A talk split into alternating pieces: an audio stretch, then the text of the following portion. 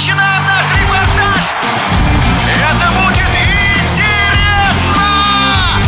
Программа о главных спортивных событиях. Спортивный интерес.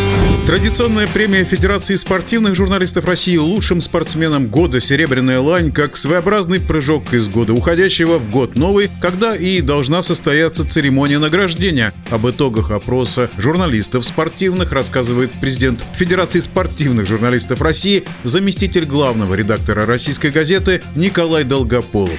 Кто же получит 10 статуэток «Серебряной лани»? А, странно, но вот этот 2021 год оказался неожиданно более мока и годом олимпийским. Потому что Олимпиада, которая проходила в Токио, она так и названа Олимпиада 2020. Ну, между прочим, это очень большое влияние произвело на результаты нашего голосования, потому что в десятку лучших спортсменов года попали 9 участников Олимпиады, представители летних олимпийских видов спорта. И лишь один зимник, чемпион мира Роман Репилов, он второй год вкатывается в эту десятку на своих э, позолоченных санях. Басарашкина Виталина, стрельба. Андрей Калина, паралимпийский спорт плавания. Два теннисиста, Даниил Медведев и еще его друг и товарищ Рублев Андрей. Нагорный Никита, спортивная гимнастика, Софья Позднякова, фехтовальщица, Светлана Ромашина и Максим Храмцов, что было довольно удивительно. Мало кто, по крайней мере, я не ожидал, что он попадет в десятку. А Светлана Ромашина стала, можно сказать, такой двухкратной победительницей, потому что она, естественно, победила и в индивидуальном зачете, войдя в десятку, и лучшей командой, лучшей командой года названа сборная России по синхронному плаванию. Удивительный результат, я скажу откровенно, это лучший тренер. Им стал Михаил Лихачев, главный тренер уже многолетний сборной России по пляжному футболу.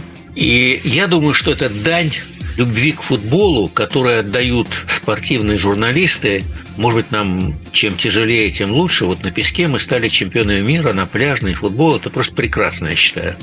Ну и вот Михаил Лихачев, он занял то место, которое, может быть, в случае успеха мог бы занять другой тренер. Но это уже дело далекого, я думаю, далекого будущего. Сейчас, сейчас мы учредили еще один новый приз. Его получит, а вот кто его получит, мы пока не объявляем. Это будет приз-сюрприз. Надеюсь, что если позволит эпидемиологическая обстановка, мы проведем вручение наших призов на гала-встрече спортивных журналистов, спортсменов, тренеров, где, конечно, в Олимпийском комитете России. Когда, тоже, конечно, пока не совсем известно, но будем биться и будем стремиться к тому, чтобы это было как можно скорее и быстрее. В нашем эфире был президент Федерации спортивных журналистов России, заместитель главного редактора российской газеты Николай Долгополов. Спортивный интерес.